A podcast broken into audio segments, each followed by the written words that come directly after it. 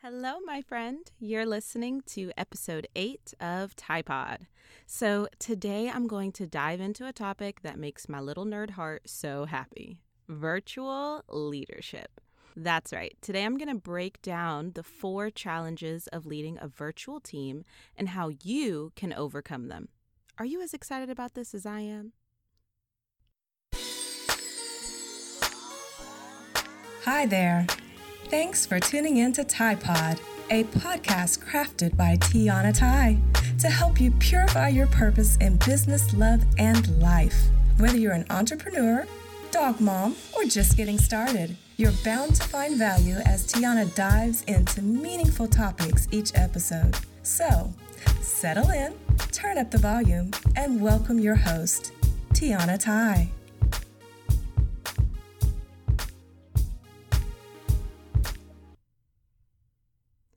So many of us work virtually so often, it kind of seems like business as usual. And I'll be honest here. As a millennial who's jumped at the opportunity for remote work throughout my own career, I used to fall into the same mentality. It's kind of easy to convince yourself that leading in any capacity is just leading. Like, there's no real difference between doing so in person in a traditional environment and virtually.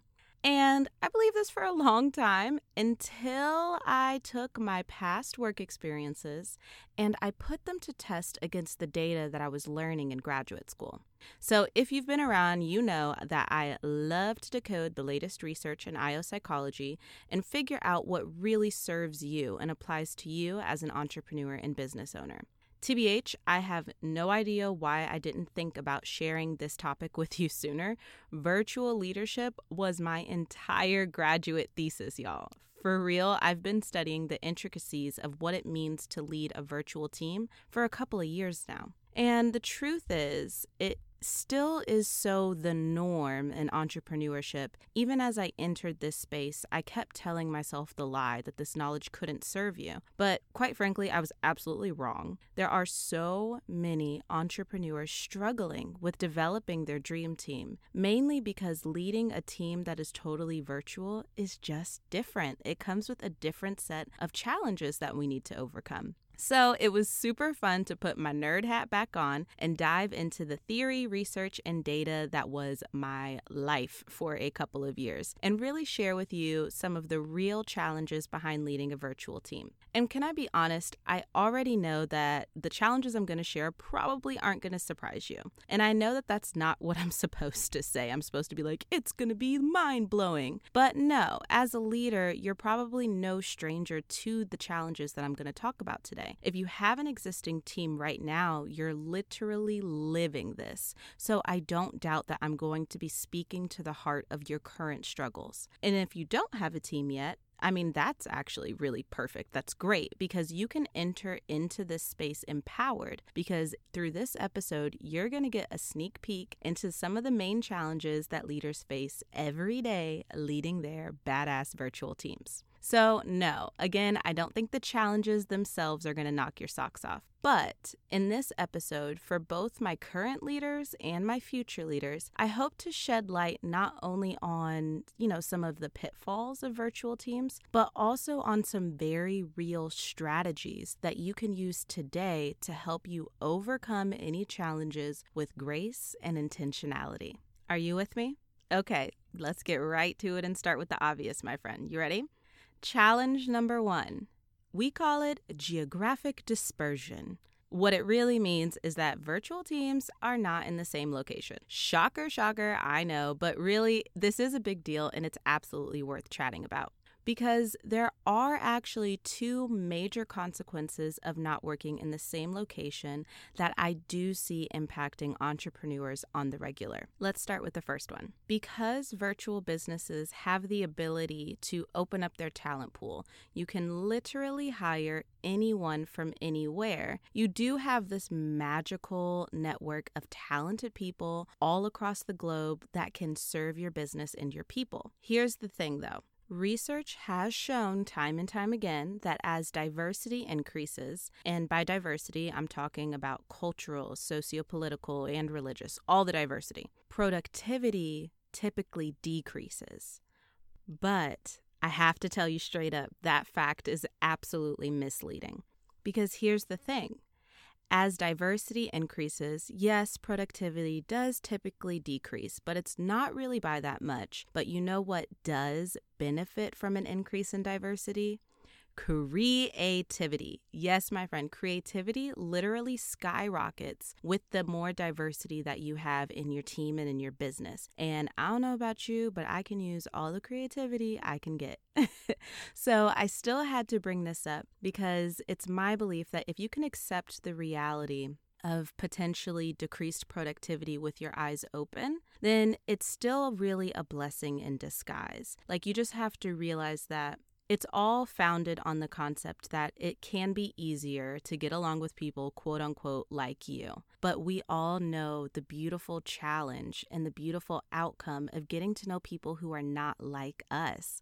Like diversity and inclusion is a topic near and dear to my heart. And I would be remiss to just give you that productivity fact when the reality is that if you're committed and you go into it with your eyes open as a leader, it takes a little bit more time to get the whole team team on the same page. But once you do, man, your productivity is going to be perfectly fine and your creativity is going to outmatch your competition. And that is a beautiful thing. Okay, so I mentioned there was a second consequence to the whole location thing, and that is the likelihood that you're actually going to connect with your team in person goes down really dramatically. And this really also isn't going to be much of a surprise. Like many of us have experienced this. In virtual teams, we typically live in Slack, we live in Outlook, Google Suites, like whatever the platform is. We're leaning super heavily on Zoom calls, and that can work up until a point. But I really want to emphasize that when I'm speaking about the challenge of location, I'm talking about how it can truly make it difficult to connect with your team, not online, obviously, but in person. And let's just keep it real here.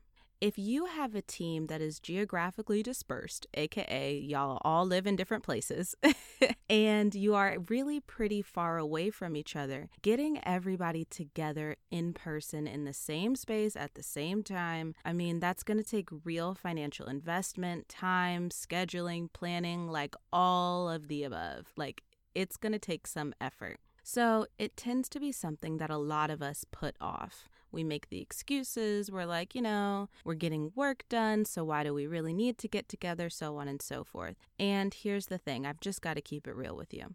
Whether or not you prioritize connecting with your team in person truly depends on how strongly you, as the leader, care about fostering deep connections with your team.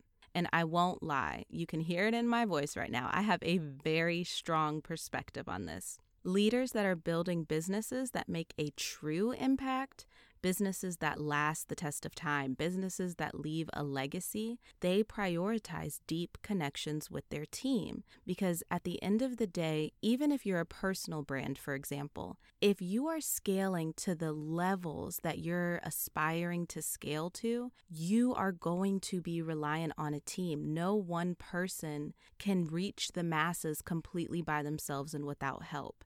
So it's important that you put in that effort to truly connect. Seriously. If you want to grow in the way that all the leaders, you know, the Amy Porterfields, the Rachel Hollises of the world, the Jenna Kutchers, you have to invest in your team in a major way.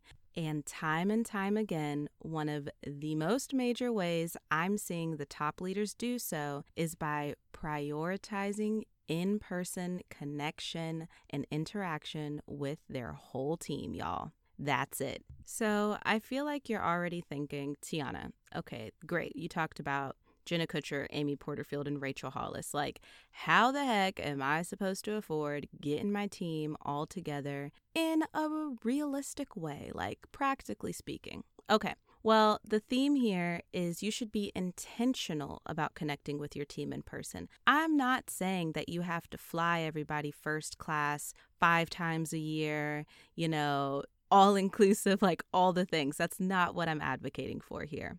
I am a huge advocate for connecting in person with your core team, those team members who dedicate the majority of their time to helping your business grow, at least once a year.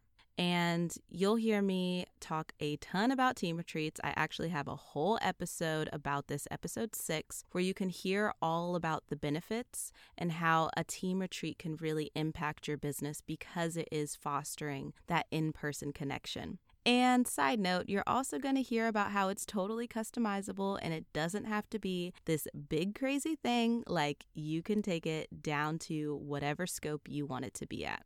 Just saying. All right, so we've covered some of the major challenges that physical location can bring about, but that leads me into challenge number two temporal dispersion. yeah, so that really just means that different locations typically result in different time zones. Yes, we are talking about time. Think about it. Even if you're based in the United States and you have team members across the country, we live in different time zones, my friend. Like, time zones can be a real hassle. They typically impact the flow of communication between team members and potentially even your customers. And it can be difficult as a leader to manage the different time zones in a way that still makes sure that the work that needs to get done gets done and gets done in a timely manner. Okay, I'm so annoying. That was pun, but whatever. so, depending on the extremity of this, your solution may look a little different. So, what do I mean? If you have like a one hour time zone difference, it's probably not impacting things that much. But let's say you have six hours difference. Yeah, that can be a pretty big deal and it can be very tricky to manage. It's actually one of the key things I talk through with leaders who are intentionally hiring somebody that they already know is in a totally different time zone than them. So, most often I see and I recommend that team members who do have drastically different time zones are placed in roles that are more proactive rather than reactive. So, for example, if you have a copywriter on staff that provides all of your launch copy well in advance, the management of the time differences is more so going to impact your internal meeting times and communication.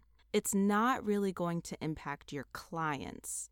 So, in that case, my recommendation is figuring out meeting times that work for both parties up front, both you and your team member. And then you should pre schedule these meeting times and stick to them. So, that's going to help foster some really good ongoing communication between the two of you. Now, for troubleshooting or like approval on little things, you know, all of the things that we have to do on the day to day, you're probably going to be communicating via email. That way, you know, nobody's calling anybody at 10 p.m. or something that is really surpassing our personal work life boundaries. Does that make sense? So if you can go in with that expectation and really understand okay, I'm hiring somebody who's in a time zone and they are five hours ahead of me. So, what does that mean for their role? And what do I expect as a leader? Like, it's as simple as thinking through it and if you already have someone in role and you are having those challenges currently, it's really just opening up the conversation and setting the scene about the flow of work that's getting done and how you expect things to go as a leader and what your team members' expectations may have been, and then how you guys can really meet in the middle and make it work given both of your different time zones.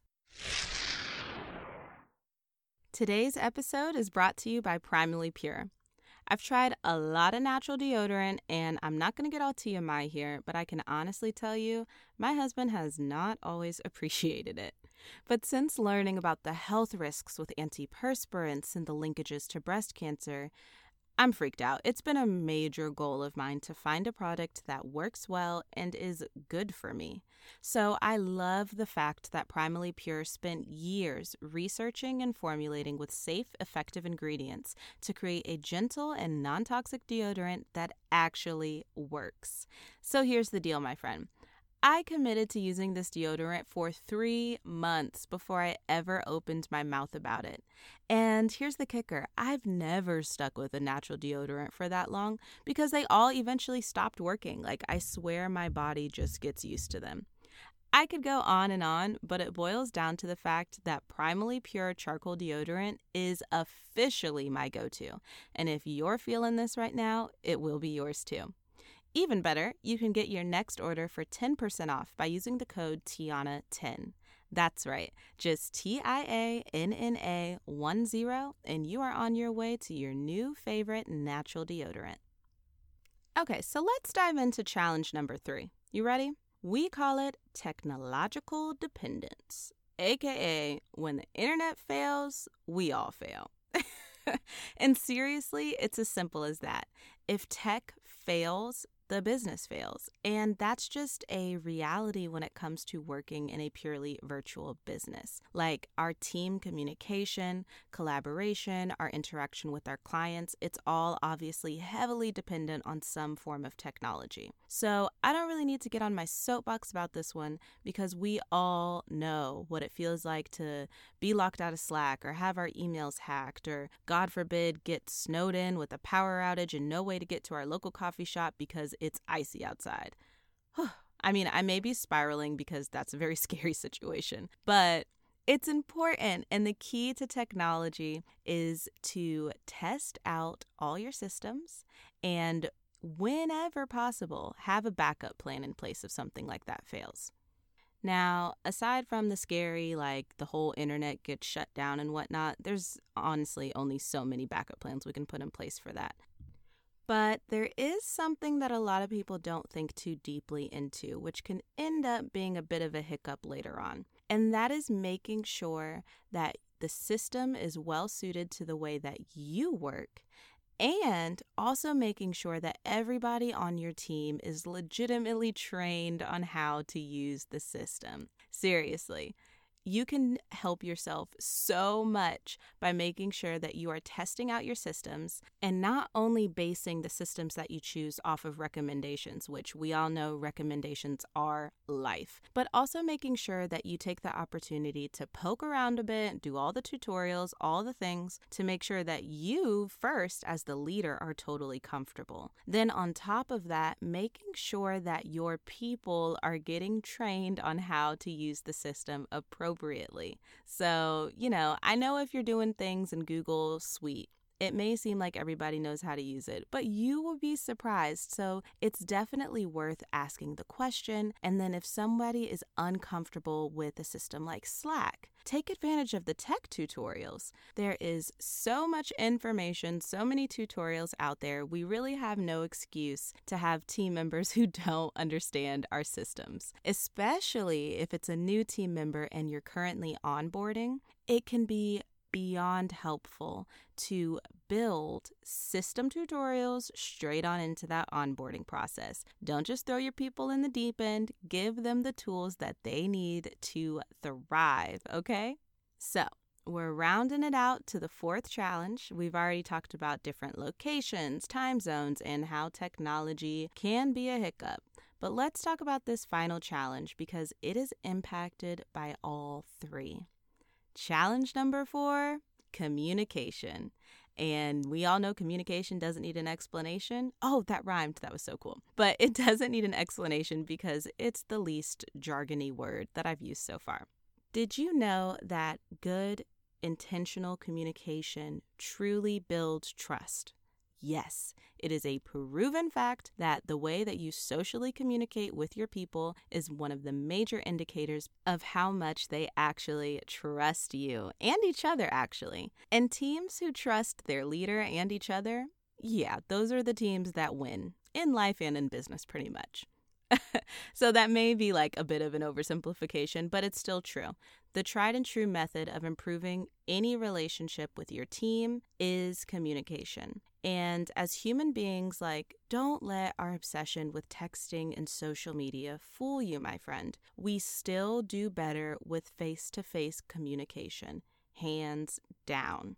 So that's why traditional teams can have a major advantage over virtual teams because think about it, they can meet for lunch, then send a couple emails about a project, and then meet around 3 p.m. for a brainstorming meeting in the office. Like all of this can happen in one day. But in a virtual team, we just we operate so much more within our systems within our slack chains within our email chains and the ability for our face-to-face interaction is so limited that's why i always always always recommend weekly video calls over phone calls. Seriously. And I already know what you're going to say because if you don't know this, I don't know why you would know this, but I'm literally recording this episode in my PJs, in a robe, in my closet. My hair is not done. I have no makeup on. Like, I get it. Having to get dressed for a weekly video call, you're like, ugh, Tianna, why?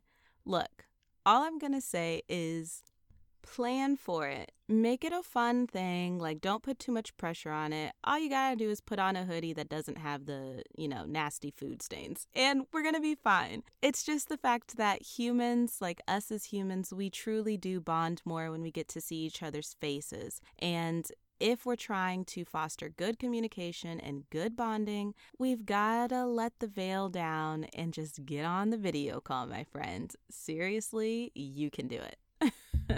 Now, I know that every single interaction and every single meeting does not require video calls, obviously, but I do want to put it on your heart just to sit down for a bit and think it through.